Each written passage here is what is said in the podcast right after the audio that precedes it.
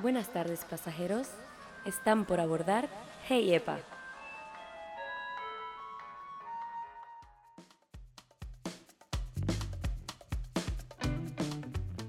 Hey Epa, ¿cómo están amigos? Bienvenidos al segundo episodio de Hey Epa. Yo soy Santiago Martínez y les abro las puertas a este espacio para aprender, para divertirnos, para escuchar conversaciones con personas sumamente interesantes y bueno, para coger datos sobre cómo se está moviendo el mundo laboral ahorita, en el 2021. El día de hoy tenemos una conversación súper interesante con un muy buen amigo mío que en su momento fue mi jefe y estoy hablando de Luis Palmero. Hoy con Luis vamos a estar hablando del mundo de la actuación, desde la actuación de cortometrajes, la actuación en publicidad, la actuación a nivel teatral. Luis es una persona que ha tenido una gran cantidad de trabajos en el tiempo que tiene elaborando. Eh, es dentro de la selección de entrevistados para este, pues bueno, para esta primera temporada del podcast. Es uno de los mayores, pero eh, eh, no, no quiero que con esto crean que es muy mayor. Luis es sumamente joven como mi persona, como los otros entrevistados del, del podcast. Así que siéntanse identificados con la carrera de Luis y con lo que ha hecho. Y siéntanse capaces de seguir en sus pasos. Así que bueno, preparémonos porque Luis, además de trabajar en el mundo de la actuación, también ha sido locutor de radio, ha tenido varios programas en emisoras sumamente importantes en Venezuela, en espacios prime time, y hoy en día se encuentra viviendo en Bogotá, Colombia, en donde está pues persiguiendo su pasión por la actuación. Así que bueno, vamos a comenzar esta súper, súper conversación con mi gran amigo Luis Palmero. Les doy la bienvenida a Hey Epa y recuerden, yo soy Santiago Martínez, me pueden conseguir en las redes sociales como arroba el Santi piso ML. Vamos a comenzar ahora sí. Esto es Hey Epa.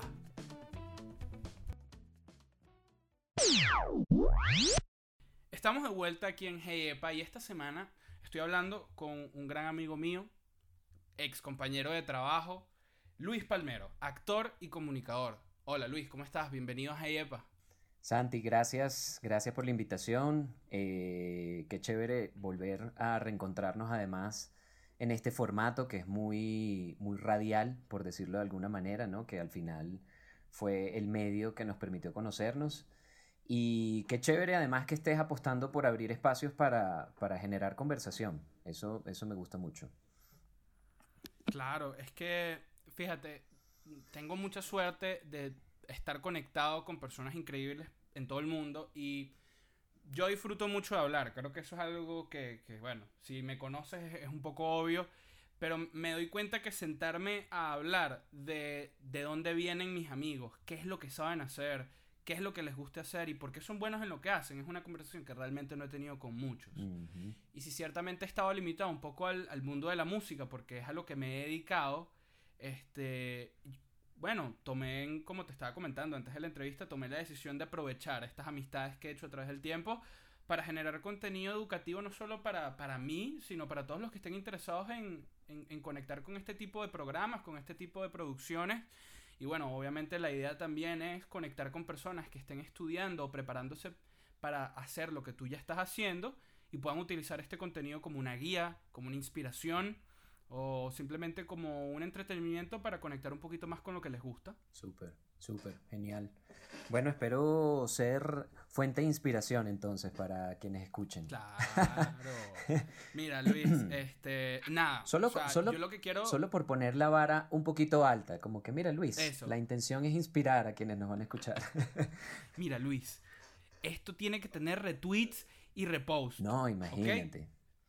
Bueno, vamos a ver, vamos a ver cómo nos va. No, mira, en verdad, fíjate, Luis, es, es, es muy sencillo. Lo que quiero es que conversemos. Eh, a, a, mí me interesa muchísimo tu historia como actor y como comunicador, porque comenzaste a trabajar muy joven y te adentraste en el medio de las comunicaciones venezolanas de nuevo, muy joven. Entonces, un poquito, vamos a hablar un poquito de esa historia, de cómo comenzaste, de tus primeros programas, de, de dónde viene esa, esa decisión de, mira, me voy a dedicar a las comunicaciones y también me voy a dedicar a la actuación y no me voy a dedicar a trabajar en una agencia de marketing, una agencia de publicidad. Y posteriormente, obviamente vamos a hablar un poquito de tu vida en el teatro eh, caraqueño, que sé que, que, tuvo una importancia bastante fuerte en, en, tu futuro como profesional. Y ya para cerrar, quiero que hablemos es de tu mudanza a Colombia. Ahorita estás viviendo en Colombia. Sé que ha sido un proceso interesante en donde tú como persona y como profesional has tenido que adaptarte bastante. Y bueno, vamos a ver cómo ha sido conseguir trabajo allá, vamos a hablar un poquito de tu último trabajo, tu último cortometraje que sacaste hace poquito. Súper. Así que bueno, este, yo creo que podemos comenzar es con presentándote, Luis. Cuéntame por encima, ¿quién eres? ¿A qué te dedicas? ¿De dónde saliste? ¿Por qué te gustan las comunicaciones? ¿De dónde saliste? Esa fue, me, llevaste rápido y que, verga, ¿dónde fue que salí yo? ¿De dónde? Coño, eso fue con mi mamá en el eh, cafetal. Mira, eh, podemos decir, eh, coño, está válido, ¿no? En esta conversación. O tratamos de evitarlo. Lo podemos evitar, pero si lo okay, no te voy a decir nada. No, no, no, yo tengo acá mi switch de radio venezolana, ley de contenidos. Ese switch sigue ahí. Y... No, lo bajes todo. No, no, no, no, no. Em, mira, yo... Yo realmente, y a medida que pasan más los años, me defino simplemente como un ser humano. Yo soy una persona que le encanta vivir las experiencias, que le encanta vivir los retos que puede plantear diariamente la vida y actualmente lo que busco es que en esos retos mis pasiones se puedan ver reflejadas. Sí siento que a raíz de, y me voy a saltar un poco a lo uno de los últimos temas, pero creo que es importante para el tema de definirse, ¿no? O de presentarse frente a las personas que no me conocen. Yo vengo justamente de un proceso de reafirmar qué es lo que me gusta hacer en la vida y de entender y definirlo como un propósito. Porque creo que, que ciertamente tuve la dicha de trabajar desde muy joven en Venezuela en cosas increíbles, cosas en las que resulté ser bueno, pero que para mí no era entendido todavía como una pasión o era entendido como algo que yo realmente venía a hacer a este mundo. Porque, bueno, creo que todos eh, en este último año, año y medio, a raíz del el encontronazo que tuvimos con la pandemia, fue muy de cuestionar, ¿no? ¿Qué veníamos haciendo? ¿Qué, ¿A qué me he venido dedicando? Y, y, a mí particularmente todo el proceso de la migración y el de cambiar completamente mi zona de confort lo que significó fue eso, al final fue una transformación para entender cuál es mi propósito y mi propósito es la expresión. Yo, yo, yo siento que, que lo que yo vine a hacer a este mundo es expresar desde diferentes ramas y de diferentes maneras y, y entre esas así ha sido un poco mi experiencia en la vida, desde el lado profesional, desde el lado personal, que me lleva finalmente a trabajar en las comunicaciones, en los medios y en la actuación.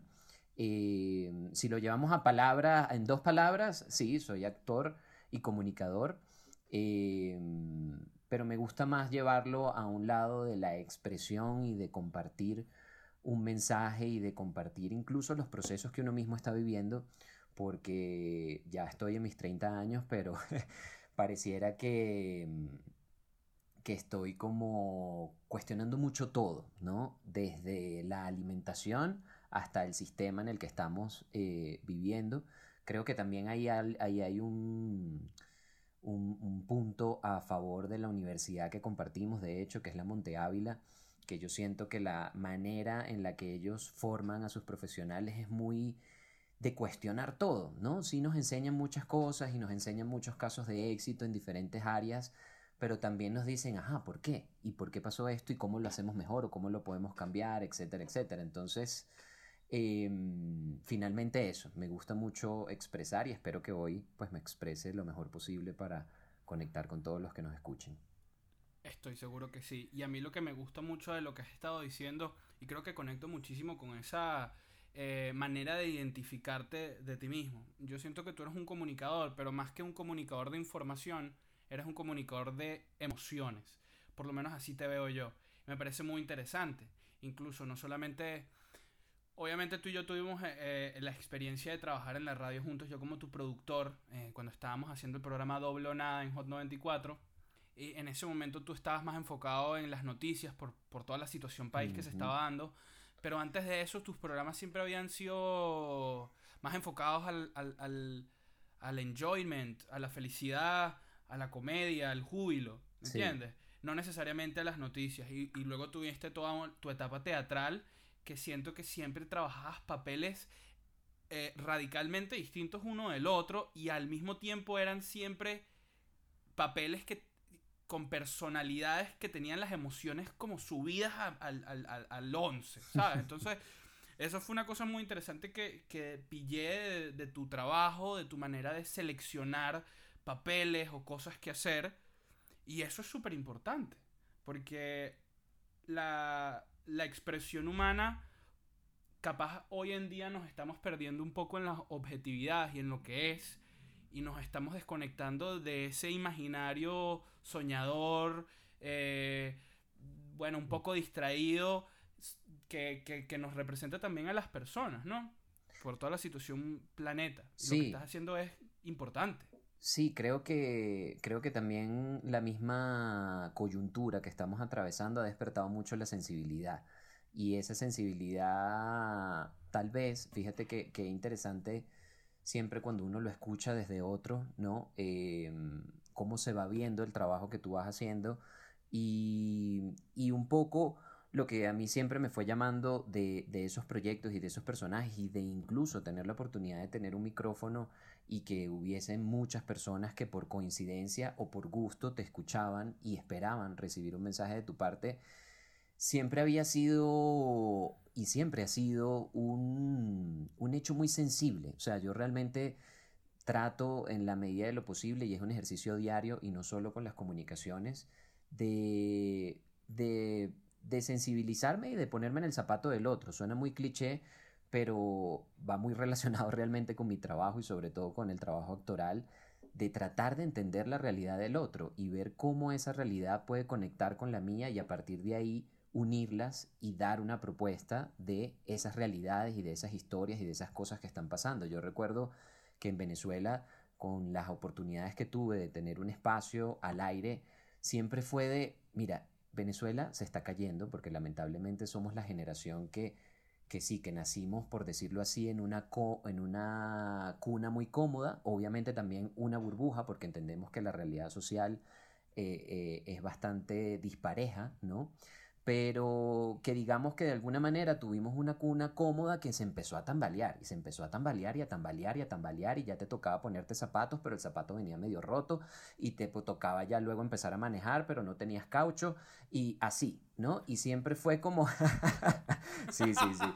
Todos pasamos por la de conseguir un caucho. Me identifiqué muchísimo con lo de los cauchos. pero pero ha sido una metáfora que, que, con el pasar de los años he, he, utilizado mucho y sobre todo cuando migras, que te toca explicar tanto cómo era tu realidad en tu país. Y yo siempre lo, lo, lo, llevo a eso, ¿no? Era como ir en una carretera donde de repente había muchos huecos, donde de repente había una parte lisa, donde de repente se te espichaba un caucho y te tocaba ir con el caucho ahí a medias, pero que avanzabas, ¿no? Dentro de todo. Y, pero esa realidad nos fue como invadiendo mucho de que todo estaba mal, ¿no? De que todo estaba jodido, de que era complicado, de que incluso los trámites eran complicados, todo lo que ya sabemos o lo que seguramente muchos de los que nos están escuchando saben. Entonces para mí siempre fue una oportunidad de, bueno, pero vamos a hablar solamente de las cosas buenas y vamos a hablar de qué es lo bueno que está pasando en el país y busquemos eh, aupar ese bien común y esas iniciativas positivas que se están generando que, que de alguna u otra manera a alguno van a motivar. Y si no motivaban a ninguno, a menos motivaban al equipo y nos motivaban a nosotros como, como anclas de, del programa, ¿no? Em, y creo que eso es muy bonito, eh, tener esa sensibilidad siempre a flor de piel porque es lo que nos permite adaptarnos. Fíjate que tú también decías algo ahorita muy importante que fue que eh, en mi programa los últimos años o mis espacios los últimos años se fueron politizando y politizando de una manera prácticamente natural porque yo no soy político y, y, y a ver, ya ahí entramos en, en, conceptos donde bueno, todo ser humano tiene cierta cuota política porque influye dentro de todo lo que sucede en un país, etcétera, etcétera, pero si a ver vamos, sabemos que hay gente que se forma para ser político, ¿no? Y, realmente no era mi rol ni mi llamado, aunque en algún momento estuve en Lidera, este proyecto de, de la Universidad Metropolitana con, con muchas Sí. organizaciones, y de hecho me salí porque ya vi a mitad de camino que, que era una formación netamente política y yo no estaba interesado en ser ni líder político, ni mucho menos. Pero mi responsabilidad como comunicador sí, sí la empecé a sentir, ¿no? Y sí empecé a sentir que era necesario que amigos de mi edad y personas que eran de mi entorno supieran lo que estaba pasando en el país y cómo podíamos de alguna manera contribuir, hacer un cambio, hacer algo, ¿no? Ciertamente eso también me agotó, ¿no? Y, Claro, y- Informar era cuando uno se sentaba en una cabina todos los días a decir noticias, que no era el plan original, que nunca era el plan original leer noticias. Y, y cuando se hacía rutina, que esas mismas noticias que no querías leer eran interrumpidas por cadenas nacionales, Sí. el trabajo se hace sumamente complicado. Sí, sí, era una realidad muy exigente donde ya choca con tu realidad personal. Entonces ya pasaba un poco lo, lo que hablábamos ahorita a modo de, de, sí, de, de humor, digamos, con el tema de los cauchos, ¿no? Las llantas en Venezuela. Y, y era eso, o sea, a mí me empezó a pasar que, bueno, sí, tengo una responsabilidad, tengo un compromiso con una audiencia que nos escucha, pero qué difícil está haciendo llegar a la radio todos los días porque se me pinchaba una llanta en la autopista con los escombros de la guarimba, por decir algo.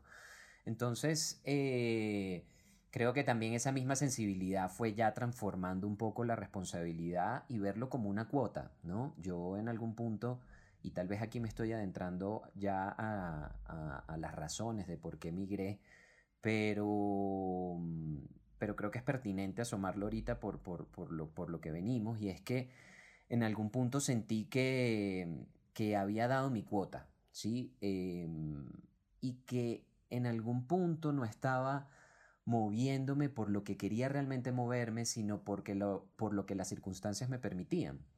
Entonces, eh, yo justo tomo la decisión y siento que, que me agoto eh, física y mentalmente cuando estaba justo el cuestionamiento de la reforma de la constituyente Mm. que justo en esas semanas, no sé si recuerdan, también hubo un aumento del dólar impresionante, Sí, que de hecho teníamos una broma todos los, todos los días en el programa de radio, que entrábamos al programa y jodíamos con que, bueno, estábamos tanto porcentaje más pobres al día anterior, porque es que fue muy, fue muy notable, radical. fue muy radical, Sí. sí, fue, un, fue un golpe, para mí fue un golpe, o sea, yo, Luis Palmero, en ese momento, Venezuela, a mí me estaban dando golpes. Y la verdad es que en algún punto yo dije, mira, ya esto no lo aguanto más, o sea, ya estoy moreteado por todos lados.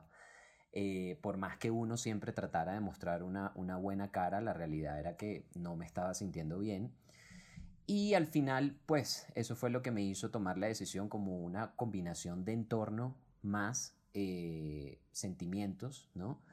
Que me dijeron, bueno, mira, yo creo que ya es momento de ver a otro lado. Y compararlo mucho con, con la historia, ¿no? Y con la vida de la, de la, de- del ser humano, digamos, de, de cómo la- las guerras han generado migraciones, cómo la, el mismo, la misma naturaleza ¿no? y los cambios climáticos han generado migraciones y la política ha generado migraciones. Entonces fue también identificar en algún punto como, mira, tú estás en una realidad donde sí eh, puedes tomar la decisión de seguir aquí y vivir esto y ver cómo esto se forma parte de tu crecimiento, ¿no? Y tu evolución, o también identificar que eres de una de esas naciones o uno de esos grupos que se está viendo forzado a moverse y a buscar nuevas oportunidades y a buscar tal vez un horizonte que te lleve a otro lado.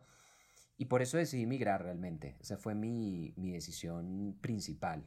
Migrar ha sido una cosa bastante natural dentro de lo que ha sido la evolución y el desarrollo de las distintas sociedades. Ha, ha sido un punto muy importante para la creación de nuevas comunidades en espacios nuevos, para la transmisión de culturas, para la mezcla Sí. de culturas. Y, y obviamente, claro, cuando uno está viviendo ese momento puede ser complicado porque es, irse de casa, es no ver a la familia por más de uno o dos años, ¿sabes? Pero migrar, irse del país, también trae muchísimas cosas buenas. Este, yo puedo decir que que como persona soy muchísimo más maduro de lo que era cuando vivía en Venezuela. Y fue una cosa que tuve que, eh, que, tuve que hacer porque me tocaba. Mm. Y este, yo creo que eso como sociedad, me refiero a la sociedad venezolana en este caso en particular, nos ha permitido, pues sí, descubrir este, nuevos caminos. O, o más allá de descubrir nuevos caminos, ponernos en el camino que era. este, porque salimos de todas esas ataduras sociales, económicas, políticas que, que, que nos limitaba Venezuela y por fin podemos decir, ok, ahora qué quiero hacer con mi vida, qué es lo que realmente quiero hacer. Y ahí entramos un poquito a lo que estás haciendo tú. Pero antes de empezar a hablar de específicamente lo que estás haciendo en Colombia, eh, yo quiero preguntarte, obviamente las cosas han cambiado en Venezuela y la manera de entrar a la, movida siempre va cambiando. Pero en Venezuela ahorita se están formando muchísimos comunicadores sociales y yo creo que es importante que los nuevos comunicadores sociales, específicamente los de la Monte Ávila, que son de nuestra, ¿sabes? Conectan con nosotros de una manera mucho más personal. Este, y, digo específicamente los de la Monte Ávila porque, bueno, prefiero. Porque somos humanistas.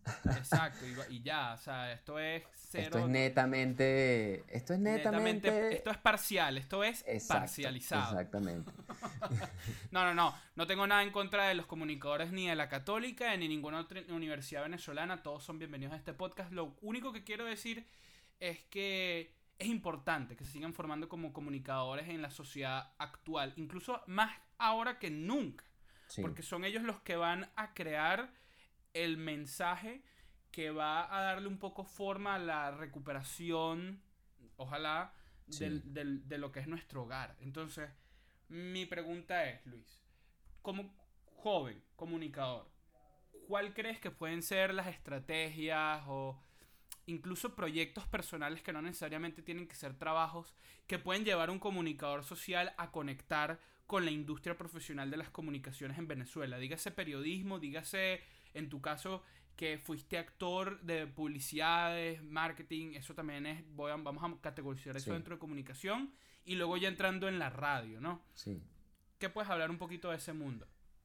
Yo creo que para quienes se estén formando en este momento como comunicadores sociales, es vital ir generando la conciencia de que es una de las carreras, considero yo, y bueno, realmente no soy el único que lo dice, pero hablando desde mí, es una de las carreras bases en la sociedad. Es decir, se trata de la comunicación, se trata de el transmitir un mensaje, se trata de conectar y poder relacionarnos es decir, nosotros nos comunicamos en una entrevista de trabajo, nos, comunicamos cuando estamos haciendo un examen frente al profesor y hacemos una pregunta. Es decir, la comunicación está en todo.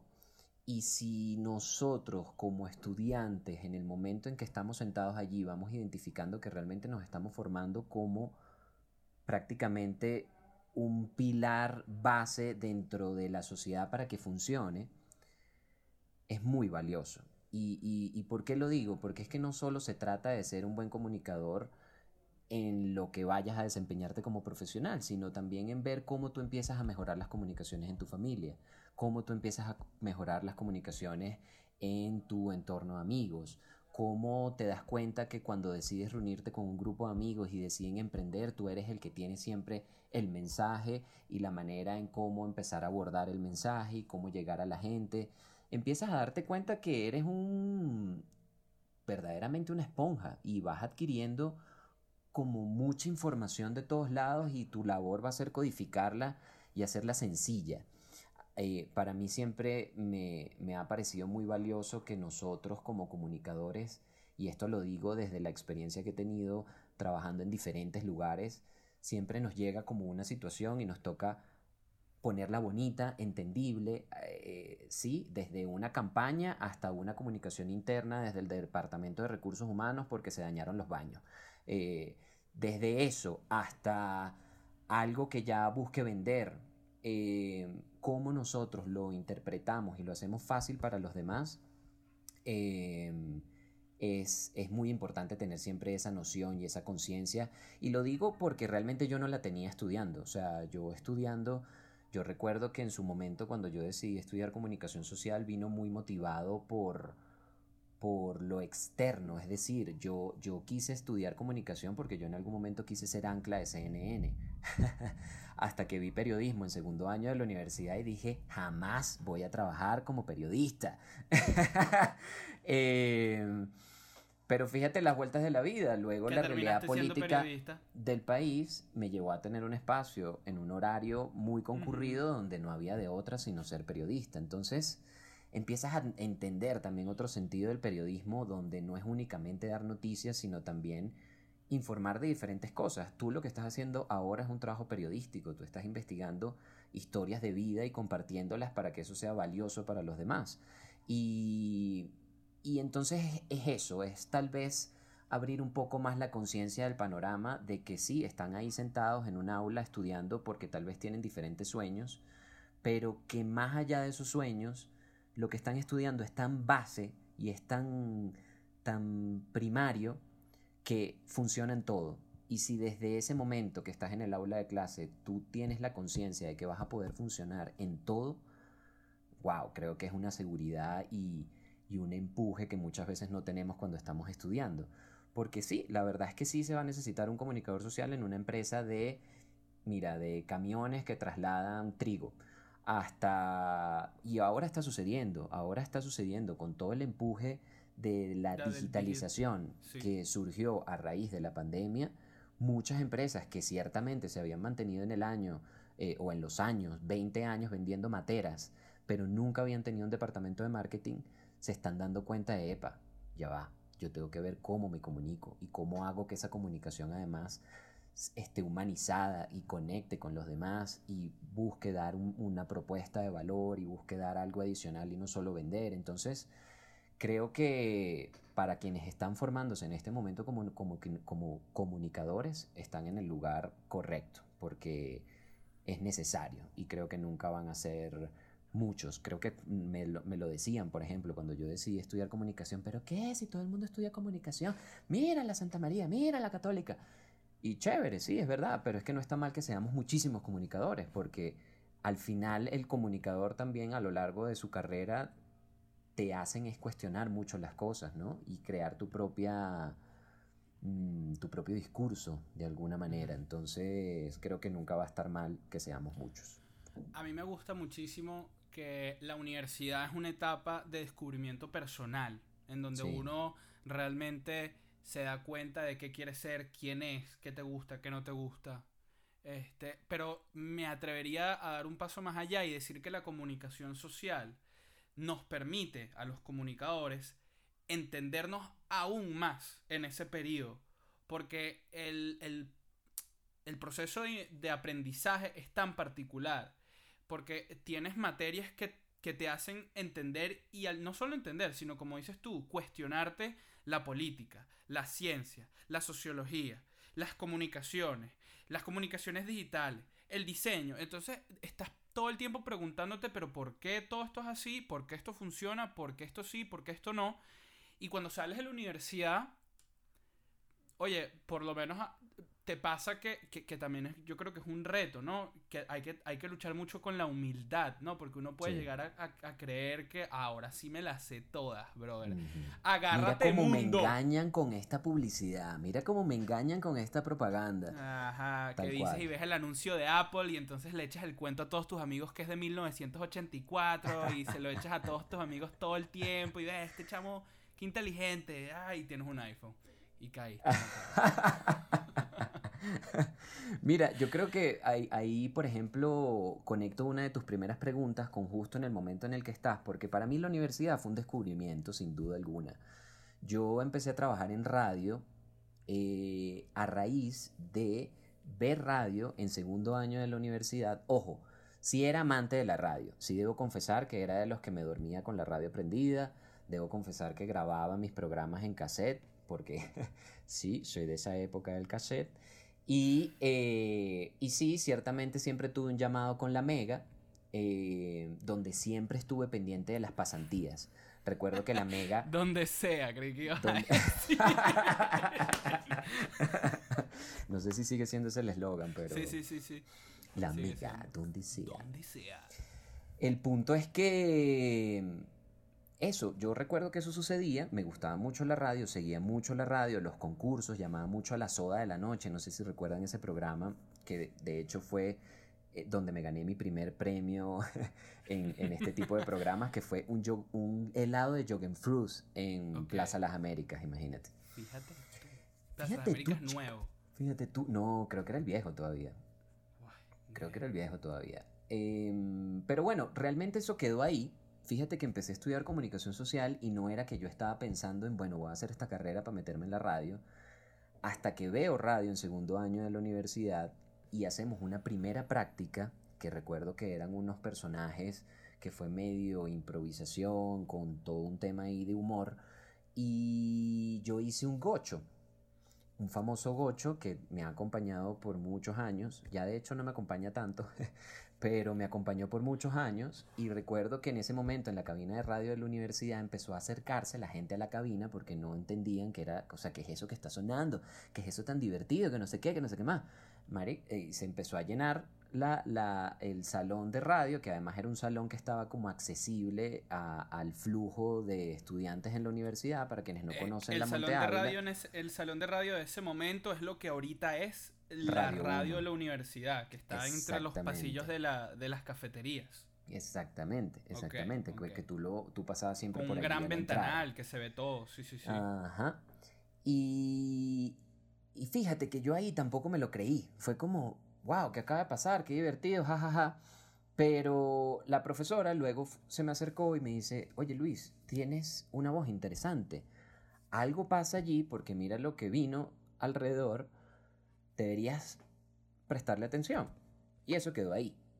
Hasta que seguimos avanzando con las clases y justamente mi profesora de radio, que se llama Gaby Matadona, que para ese momento era una de las grandes productoras de Uno Radio, invitó a Karim Ordaneta, gerente de la Mega. Ella da una charla muy, muy buena en la, en la Universidad de Monte Ávila y da su correo para, para pasantías. Yo me acuerdo que lo anoté en la parte de atrás del cuaderno y eso quedó ahí. Ponte que eso haya sido mayo.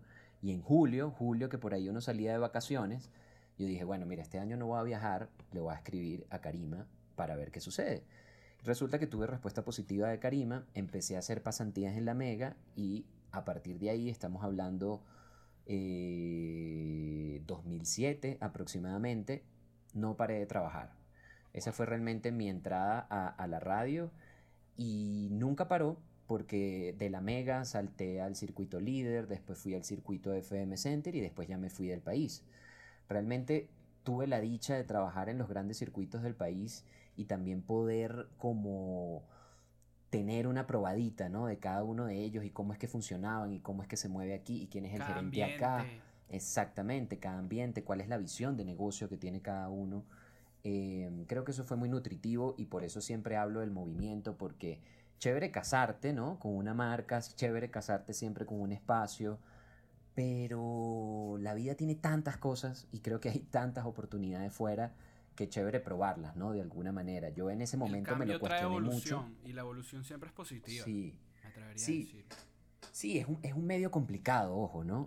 Y, y, por eso siempre da mucho miedo dar saltos. Eh, de hecho, yo tuve mucho miedo y debo aceptar que en varios momentos pensé que no me iban a volver a llamar desde otro circuito. Y sucedió. Y ahora que lo veo desde afuera y lo entiendo y digo, no, gracias a Dios pasé porque pude probar varios de esos circuitos. Y te lo quería conectar con algo muy especial porque yo para, para ese momento, a mí siempre me llamó la atención la actuación, pero digamos desde el espectáculo, es decir, yo iba al cine y evidentemente me disfrutaba mucho las películas porque además es una experiencia hecha para, ¿no? Te meten en un cuarto oscuro con una super pantalla, es como, bueno, obviamente vas a estar conectado acá. Pero con el teatro me pasaba algo maravilloso que, y me pasa todavía, que es que me, me levantaba las emociones, ¿sí? El famoso me, me para los pelos me sucedía muchísimo cada vez que iba a ver algo y sobre todo mis amigos vinculados en esas presentaciones pero yo venía a un colegio donde estudiaba mañana y tarde, luego empecé a estudiar en la Mote Ávila, que también era mañana y tarde, em, estudiaba inglés en las noches, luego empecé a, trabajar, entonces nunca tuve como un espacio para yo realmente poder tomar la decisión de empezar a actuar. y nunca lo vi como una profesión, un trabajo, era como, ay, me gustaría hacer un taller de teatro. Pero bueno, vamos a ver cuándo, cuándo sucede, cuándo fluye, cuándo se da la oportunidad. Sí, sí, yo creo que lo veía muy como un hobby. El punto es que voy avanzando en la radio, ya tengo mi programa, mi primer programa que fue el Ferrari de la Mega, que es la móvil que hace transmisiones desde calle. Y en una entrevista con Alexander Leterni, esto se lo he contado a Alexander porque si me lo pregunta luego Jimmy Kimmel, le voy a decir que fue Alexander Leterni quien en su momento, luego de una entrevista que le hice, me acuerdo en La Guairita, eh, me dice, Luis, ¿tú no has pensado actuar?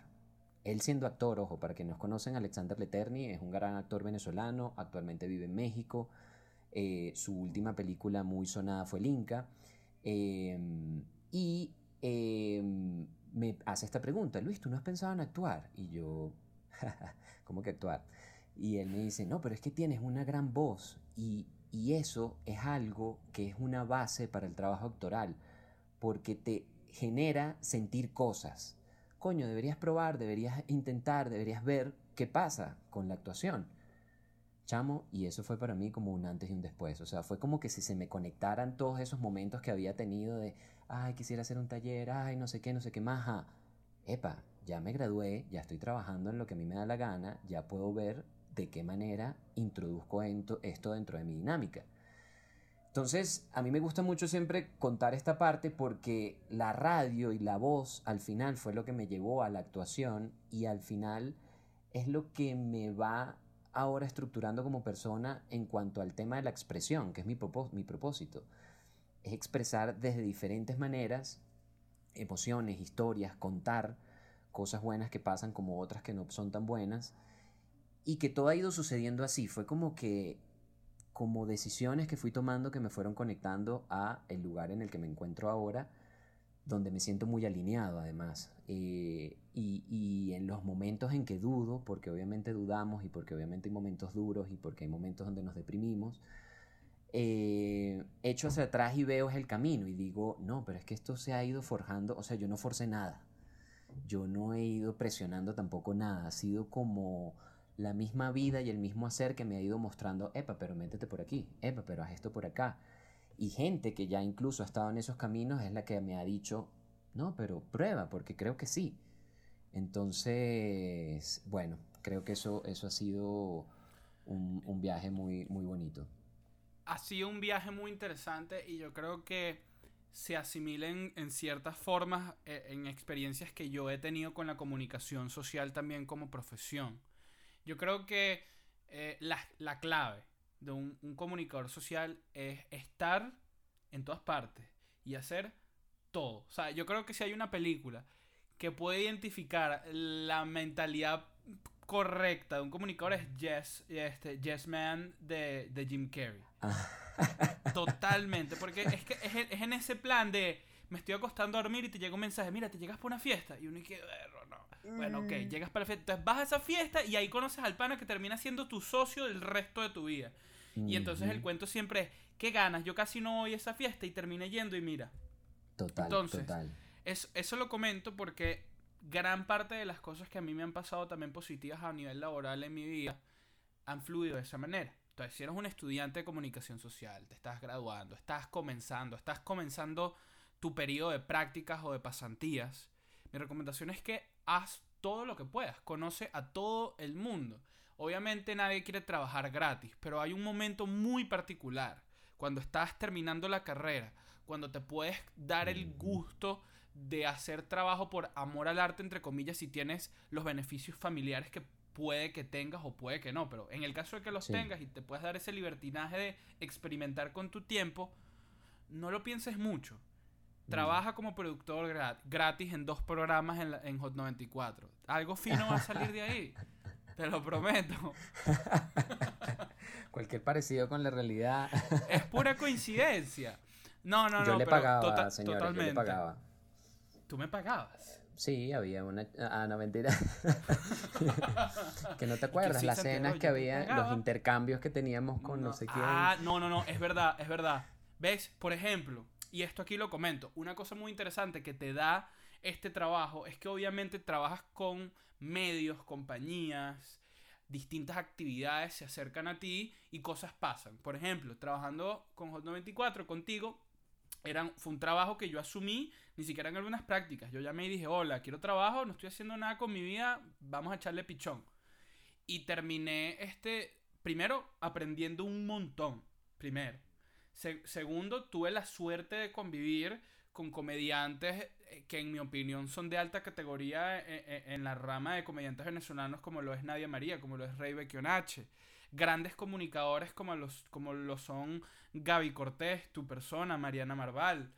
Entonces, conchale, o sea, son experiencias muy enriquecedoras que aunque no se pagan económicamente, se pagan de otra manera. Y ya yéndonos a lo material, este, gracias a este programa yo tuve la oportunidad de vivir con ustedes una experiencia increíble. ¿Te recuerdas que estábamos patrocinados por la, el Hotel Selva Negra en, la colonia claro. Y nos fuimos a celebrar mi cumpleaños número 23, completamente todo pago, a ver la pelea de Mayweather contra...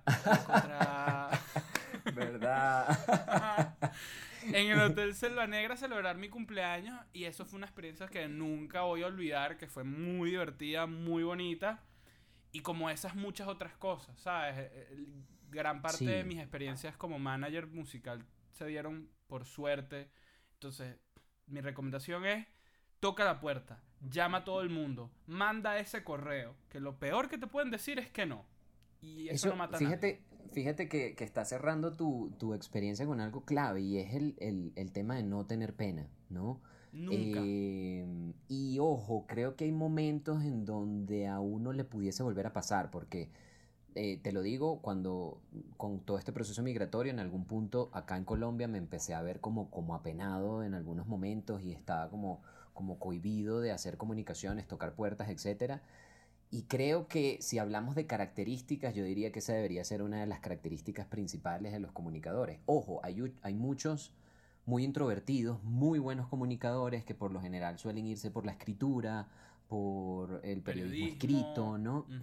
Pero incluso ellos, que muchas veces tal vez no sean de alzar el teléfono o dar la, cama, la cara a una cámara, también tienen la, valentía de, hacer comunicaciones directas, de enviar un correo, de enviar un mensaje. Entonces creo que, que no tener pena o slash ser valiente es importante dentro de las comunicaciones porque primero eso, ¿no? No tener eh, temor a tocar muchas puertas y segundo porque tu mensaje realmente se puede volver muy poderoso y, y en algún momento un artículo o algo que hagas puede llegar a mucha gente y en ese momento entonces vas a tener que tener la seguridad para afrontar todo eso que moviste y todo eso que generaste. Entonces, si, si eh, de claves hablamos, creo que esa sería una, ir cultivando la, la valentía y la seguridad. Totalmente. Ser una persona hasta, ciertamente, hasta cierto punto sociable eh, es una gran cualidad dentro de las comunicaciones. Entonces, y ojo, y ojo, Santi, perdón que te interrumpa ahí. Yo no me considero el más sociable, si supieras. Eh, eh, sí me sé relacionar, ojo, y me gusta relacionarme y, y, me gusta hablar y comunicarme, pero amo mis momentos de soledad, amo mis momentos de no alboroto. creo que algo chévere que trajo al gremio y a la industria toda la pandemia fue que todo ese show off que había eh, se redujo mucho a una pantalla y a hacer muchas cosas desde tu casa y, lo agradeces porque eh, parte de lo que vengo valorando estos últimos años, a pesar de la experiencia sumamente enriquecedora que tuve en Venezuela, eh, pero que realmente no pude experimentarlo estando allá, es el tiempo de calidad para mí. Y eso me lo trajo fue la migración eso me lo trajo fue realmente salir de mi zona de confort, salir de todo eso que yo había construido, porque ciertamente son las decisiones que tú tomas lo que te va construyendo toda esa realidad, pero no me había dado cuenta que yo estaba en una realidad sumamente acelerada en Venezuela, tanto por el mismo entorno país como por todos los compromisos que yo ya había decidido asumir, y no me estaba dando cuenta que realmente no me estaba abriendo el espacio para estar conmigo y escucharme Ojo, eso no significa que no hacía cosas que no me gustaran, porque yo siempre iba al Ávila, siempre me escapaba de vez en cuando a la playa, eh, yo hacía pilates, hacía, o sea, en verdad estaba muy conectado con muchas actividades que me llenaban como persona, pero creo que algo que es vital para todo ser humano y sobre todo para los comunicadores sociales era que no me estaba escuchando a mí y no estaba escuchando todo lo que estaba pasando dentro de mí y tampoco estaba cuestionándome, fíjate nuevamente eh, este verbo tan importante, lo que me estaba pasando a mí, a mi alrededor. Algo que, fue un shock de, de, los que yo digo más fuertes cuando me mudé, fue verme con tiempo libre. Cuando yo me empecé a ver con tiempo libre, mientras obviamente esperas las llamadas y esperas que todo lo que sembraste genere frutos, es un momento en donde tú dices, ya va. ¿Y qué hago yo con tiempo libre? Sí, sí. y, es Algo, y creo que es algo, no sé, o sea, para mí fue algo totalmente desconocido. Creo que en algún punto mi realidad en Venezuela me hizo activarme tan joven, porque yo empecé trabajando con 16 años en un campamento que se llama Altamao.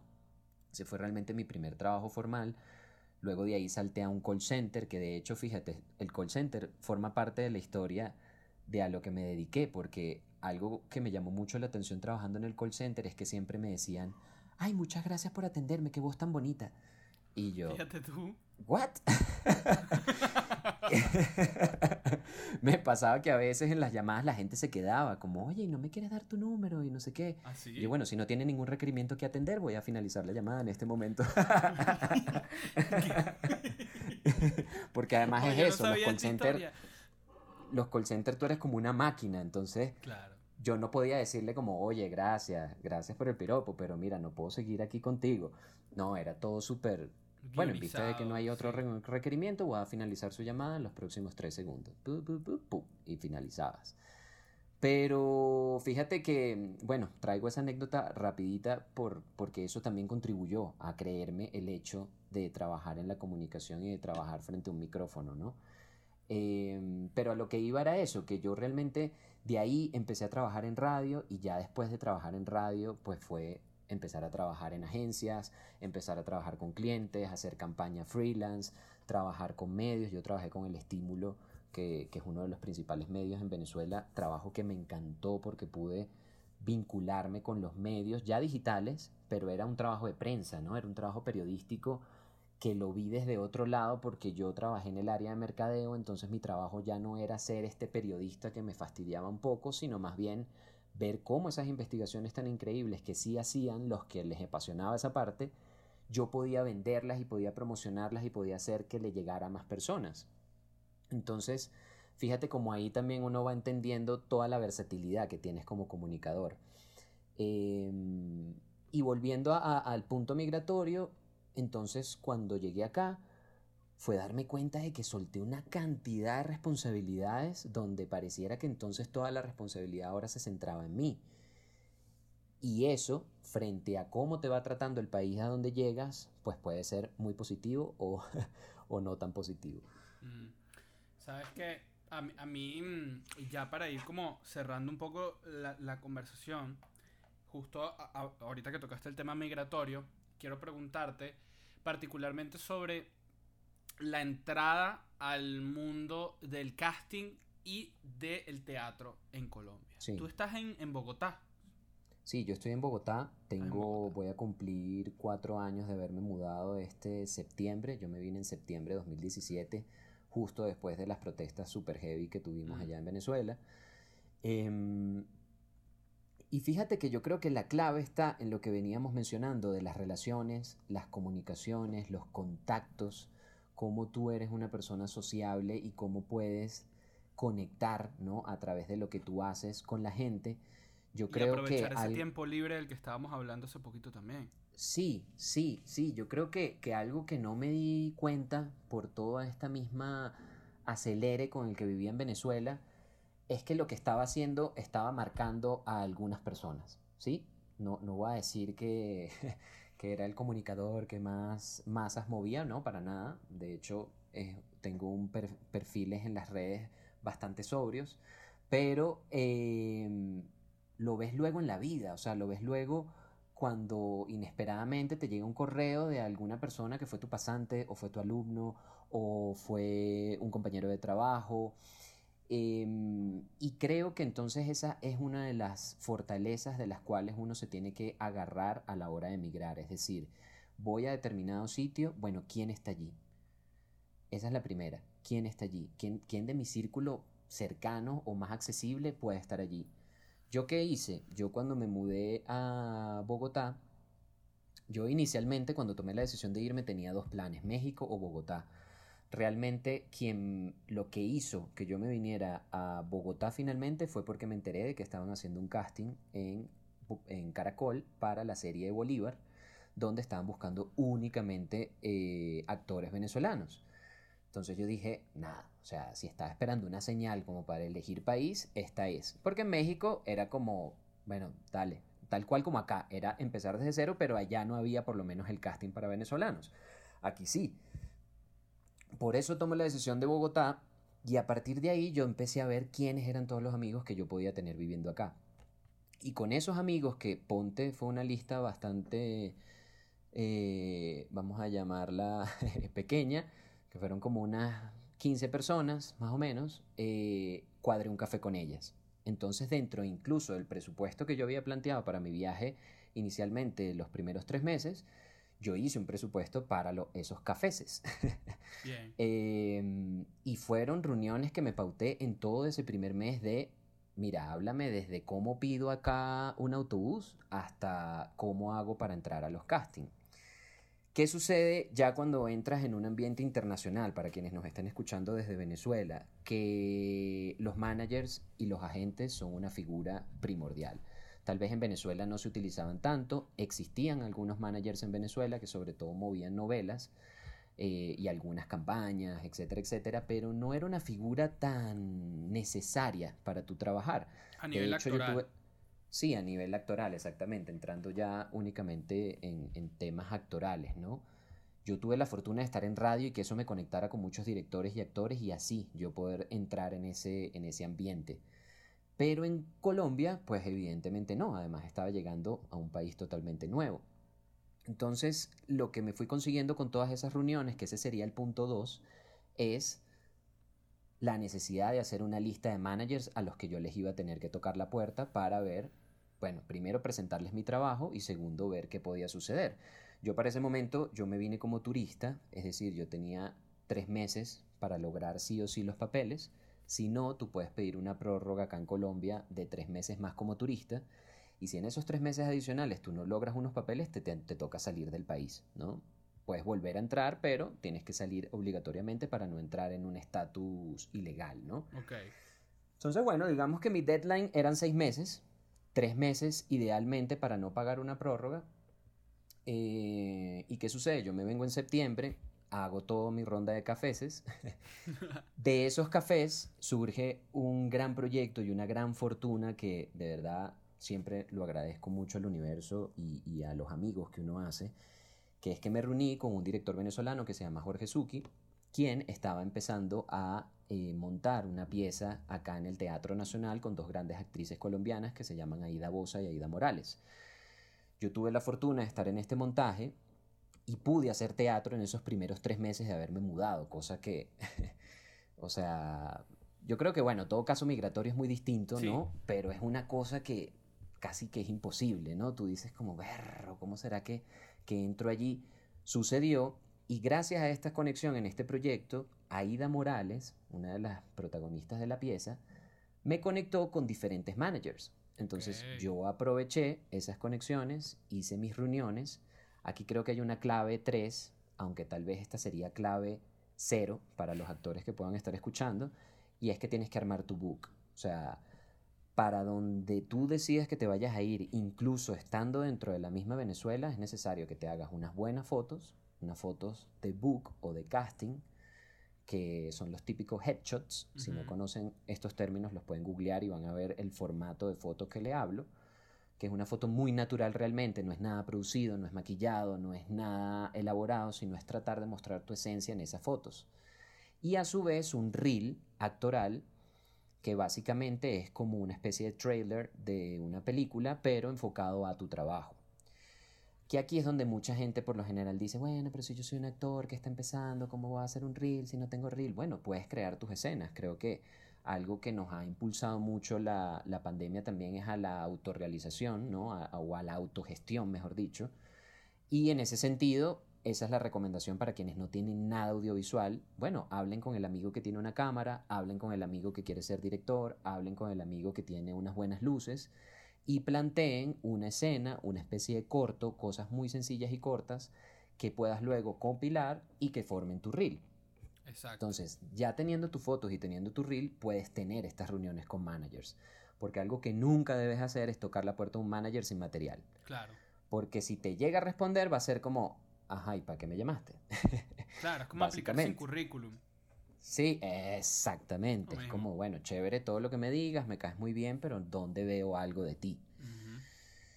Yo con mi book y con mi reel, que gracias a Dios pude hacer en Venezuela antes de venirme, toqué las puertas de estos managers y gracias a Dios logré conectar con una de ellas, que es mi manager, de hecho, desde que estoy en Colombia y seguramente sea mi manager por más tiempo porque realmente tengo una conexión muy bonita con ella, se llama Juliana Rodríguez. Eh, ella es una colombiana que actualmente vive en México, se mudó a México porque está también moviendo la agencia allá en México y con la que he tenido la oportunidad de moverme acá ya formalmente en las grandes ligas, por decirlo así, porque algo que no pasaba en Venezuela es que no llegaban los castings de Fox, no llegaban los castings de Amazon, no llegaban los castings de Netflix y obviamente pues canales nacionales no estaban haciendo nada o al menos para mí que fuera de un interés, ¿no? De, de estar presente. Entonces, Em, ya el tener un manager es una conexión directa con esas grandes ligas, que por lo general no las mueven los actores, sino que las mueven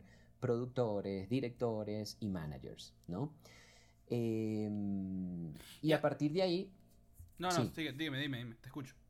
No, y justo, justo iba a, a cerrar la idea. Realmente a partir de ahí fue donde vino todo el ejercicio diario, ¿no? Porque es un ejercicio diario, es un ejercicio de estar atento de cuáles son los proyectos que se están moviendo, o al menos yo funciono así, yo soy muy curioso en ese aspecto y trato de con mis amigos tener una relación sincera y cercana en donde nos podamos hablar seriamente o sinceramente de qué es lo que está sucediendo. Es decir, si tú eres mi amigo que está protagonizando ahorita en RCN, dime qué es lo que se está moviendo en RCN para yo entonces decirle a mi manager, mira manager, se está moviendo esto y esto y esto, fíjate si hay algún perfil en donde podamos aplicar.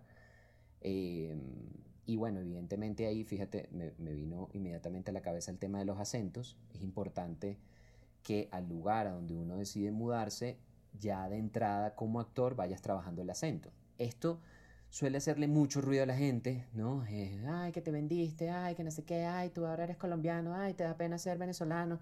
Y es como, brother, no se proyecten. Eh, realmente esto lo tienes que hacer es por como si te mudaras a Estados Unidos y tienes que empezar a hablar inglés. O como yo, por ejemplo, que estoy viviendo en España Y, y tuve que empezar a escribir con los tiempos verbales que utilizan aquí. Claro, claro, es que es un tema de y yo creo que ahí toca, sí, y toca un poco lo que tú decías del ego, o sea, y toca bajar el ego a 8800 porque no eres tú el del lugar. O sea, eres tú quien tiene que adaptarse, eres tú quien tiene que buscar la manera de... Porque además en el trabajo actoral, de alguna u otra forma, lo que buscas también es mimetizarte, ¿no? Y que ellos te vean como un colombiano más. Pero ¿qué será lo que tiene este colombiano que me llama la atención? Ah, es que mira, es venezolano, pero hace muy bien el colombiano. Ah, y ahí empiezas a descubrir otra. Y, en una de esas te dice, mire, puedes hacer mexicano. Oye, sí. Y terminas en una serie de Netflix, ¿eh? em, pero sí, sí, o sea, sin duda creo que la apertura es una clave necesaria si decides migrar independientemente a lo que te vayas a dedicar. Pero si eso que decides dedicarte es la actuación, pues con más razón tienes que ser abierto porque es que creo que además es un principio de, nuestra, de nuestro oficio. O sea, si tú eres una persona cerrada, ¿cómo pretendes tratar de conectar o interpretar una historia que no te pertenezca? Es muy complicado. Al final, el core de la comunicación social es conectar con otras personas. Entonces, si nos estás escuchando, toma toda esta conversación como una serie de consejos para cómo ser realmente un, un comunicador social no solamente que haga bien su trabajo, sino que esté feliz con lo que está haciendo. Es importante que se abran a otras personas, que se abran a otras oportunidades, que, que tomen en cuenta que no es una carrera como ingeniero, abogado. No es a este, a esta, a ese punto no llega a ser tan tradicional. Yo creo que la comunicación social se presta para muchísima experimentación, para muchísimo ensayo y error, y para que tú como comunicador en el transcurso de tu vida profesional, no en el transcurso de tu vida universitaria, realmente encuentres el comunicador que eres. Porque muchas veces pasa que sales de la universidad como un ingeniero y yo soy ingeniero civil especializado en análisis de obra. Punto. En cambio, comunicador social puedes graduarte con especialización en marketing y terminas siendo actor o, terminas siendo, no sé, periodista. Eh, es, dejar lo que fluya. Entonces, mi consejo es que dejes que fluya. Disfruta la carrera, ponle mucho cariño y siempre, bueno, siempre tratando de, crear contenido de valor, ¿no? Eso es lo importante también. Yo, yo quiero agregar allí en, eso que estás diciendo como cierre, eh, ser flexible. Porque mm, a veces, y lo digo porque me pasó, sobre todo con la migración, que es cuando sueltas todo eso que habías construido y tal vez tienes que empezar a hacer cosas que ya no querías hacer tanto. O que ya hiciste. Eh, o que ya habías hecho, sí. O sea, yo llegué a, Colombia y, trabajé como administrador en un bar. Eh, fui mesero en fiestas de niños de 5 años. O sea, era yo el mesero de los niños de 5 años. ¡Wow! Em, bueno, poca gente sabe que tú eh, trabajaste en los Roques por una un periodo de tu vida. bueno, si supieras que ese viaje fue el que al final me, hizo tomar la determinación de empezar a actuar y formarme como actor. Fíjate. Eh, en un diciembre allá, pues típica energía de cierre de año y uno preguntarse qué estoy haciendo, qué no estoy haciendo. Y ahí vino, pero... Pero bueno, sí, fíjate, ser flexible, o sea, yo en ese momento fui flexible también abriéndome la oportunidad que se me presentó de vivir por un periodo allá en la isla y esa isla al final lo que me hizo fue estar conmigo mismo y tomar la decisión de actuar. Y fíjate hasta dónde me ha llevado ahora la actuación. Qué interesante. Entonces, yo, yo quiero como hacer hincapié en esa flexibilidad porque a mí me pasó mucho con la migración que, que me dio miedo. O sea, en, en algunos puntos yo decía, ¿será que estoy dejando de ser actor por trabajar en esto? ¿Será que estoy siendo menos comunicador por estar ahora de mesero eh, en unas fiestas de niños? Y Parece tonto el cuestionamiento, pero no fue sino hasta mi hermano que un día vino y me lo dijo. Ojo, yo no hice la pregunta, sino simplemente estábamos hablando y él me dijo, Luijo, no tengas miedo, porque hacer eso no te va a hacer menos actor, no te va a hacer menos artista y no te va a hacer menos profesional. Ojo, yo gracias a Dios nunca he hecho ningún trabajo del que me arrepienta, pero en momentos eh, me lo cuestionaba, pues yo decía, no me quiero alejar de mi lado artístico. Y invito a ser flexibles porque muchas veces en esas experiencias que surgen, que te las pone el camino y tú las tomas por un momento y luego las dejas, sueles descubrir cosas muy valiosas que luego para ti como profesional te sirven y te ayudan. Em, por ejemplo, para el lado actoral, tú no sabes cuándo te va a tocar interpretar a una persona adulta como mesero en una fiesta de niños. Por ejemplo. O tú no sabes cómo, cuándo te va a tocar interpretar a un administrador de un bar y que tiene un manejo de inventario y que cuenta las botellas y que hay unas medidas de las botellas y que hay tragos y me explico. Entonces creo que, que al final si de los que nos escuchan quieren también irse por el lado actoral, ábranse a todo lo que traiga la vida, porque al final todas esas experiencias, les gusten en ese momento o no, les van a dar algo que a la hora de van a tener recursos por donde agarrarse y donde buscar. Qué interesante, ¿ves? Nunca había pensado de esa manera la actuación, que el hecho de permitirte vivir más experiencias humanas te permite ser un actor más versátil. Importante, algo que hemos estado diciendo, hemos estado diciendo mucho de ser flexible, que hacer, que tienes que ir a todas partes, tiene, pero por favor, gente, tengan criterio, ¿no? Este, o sea, no hagas todo. Mira, eso te lo dicen mucho en la actuación también, es como chévere que experimentes, pero a ver, si te toca un papel de prostituta, no es que vas a meterte Exacto, prostituta para ver cómo se siente la cosa. Exacto. Eh, ahí, gracias a Dios, tenemos la imaginación y uno pues juega. Claro, que si pudieses hacer entrevistar prostitutas, ¿no? Entrevistar a gente que, que ha estado en- en- metida En realmente en la profesión y, y tratar de entender un poco cómo conectar. Claro. Pero, pero sí, y eso es- y ojo, Santi, eso lo digo también como a, a recomendación general, no solo para los actores. Es verdad. Creo que el ser humano tiene tantas capacidades y muchas veces nos quedamos en las etiquetas que nos limitamos a descubrir todo lo que también podemos hacer. Entonces, yo creo que también sería como una recomendación general, abrirse a, a- a la experiencia de la vida. Mira, Luis, y ya para cerrar, eh, vamos a aprovechar, no tuvimos el tiempo de hablar de todo lo que quería hablar contigo, pero la conversación este se fue por unos caminos muy interesantes, así que no me arrepiento, pero sí quiero aprovechar este momento para que le digas a las personas de tu último trabajo, de tu cortometraje, dónde lo podemos conseguir, dónde lo podemos ver, y este, también, antes de despedirnos, quiero que nos des un par de recomendaciones. Esto es como un espacio libre que yo le doy a la gente para que si quiere recomendar algún libro relacionado con su carrera, lo haga. Si quiere recomendar alguna serie que lo está moviendo en este momento, lo haga. Igual con una canción, lo que sea. Tienes la- el espacio para ti. Ok, bueno, em, mi último trabajo lo pueden conseguir en una plataforma que se llama www, o bueno, mejor dicho, El, la el link plataforma se está llama... en tu perfil de Instagram. Sí, sí, el link directo lo tienen en mi perfil de Instagram, que es arroba Luis Palmero. Esta plataforma se llama Micro 9 Plus. Es una plataforma además que me encanta formar parte de ella porque es creada por dos venezolanos, jóvenes también, que se llaman Gabriel López y Fabiola Arace. Ellos crean esta plataforma como una especie de Netflix dedicada únicamente a cortos, ¿sí? Lo interesante de este momento de la plataforma es que la, el registro es totalmente gratuito, se pueden sumar sin pagar todavía membresía y además pueden disfrutar de otras historias. Entre esas historias está em, la mía, que se llama Pepito, es una historia para todos los amantes de los animales. Yo casualmente a raíz de la pandemia adopté un perrito y es la segunda vez que tengo mascota, pero desde esta perspectiva que tengo ahora ha sido un proceso muy transformador porque me ha conectado mucho con la paternidad.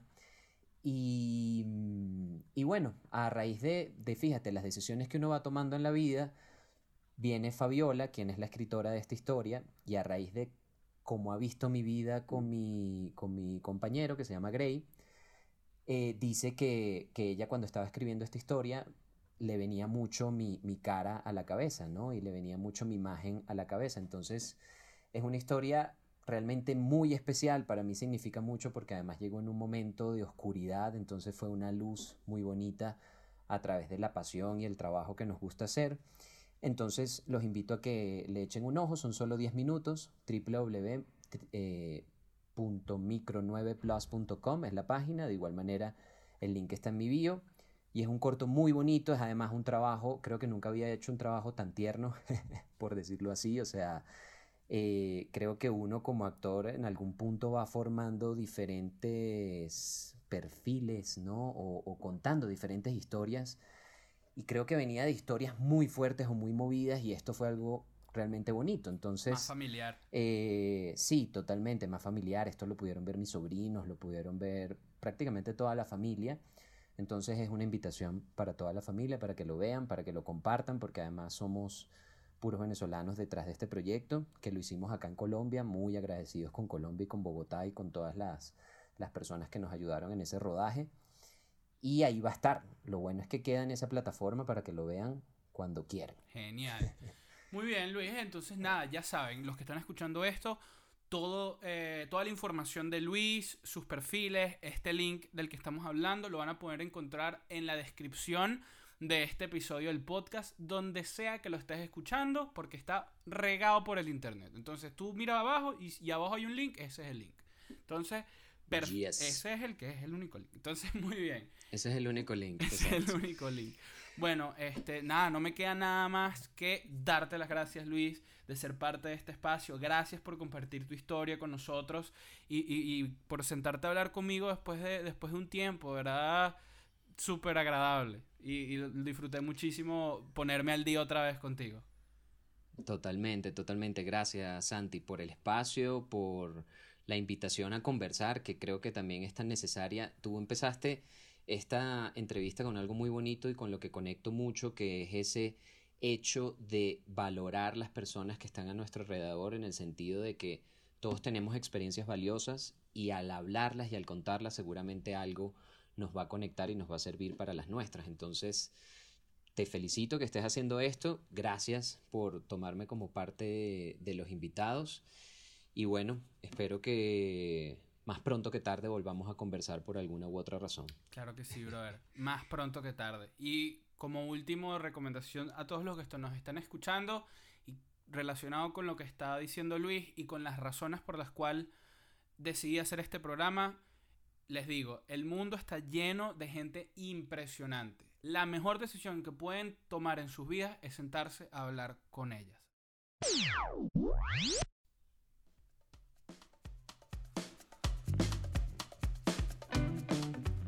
Muy bien amigos y con eso llegamos al final de este episodio. Muchísimas gracias a Luis Palmero por esta grata y tan interesante conversación y gracias a ustedes por quedarse hasta el final y escuchar todo lo que Luis tuvo para compartir con nosotros. Los dejo por ahora. Yo soy Santiago Martínez. Nos vemos la semana que viene. Esto es Hey Epa.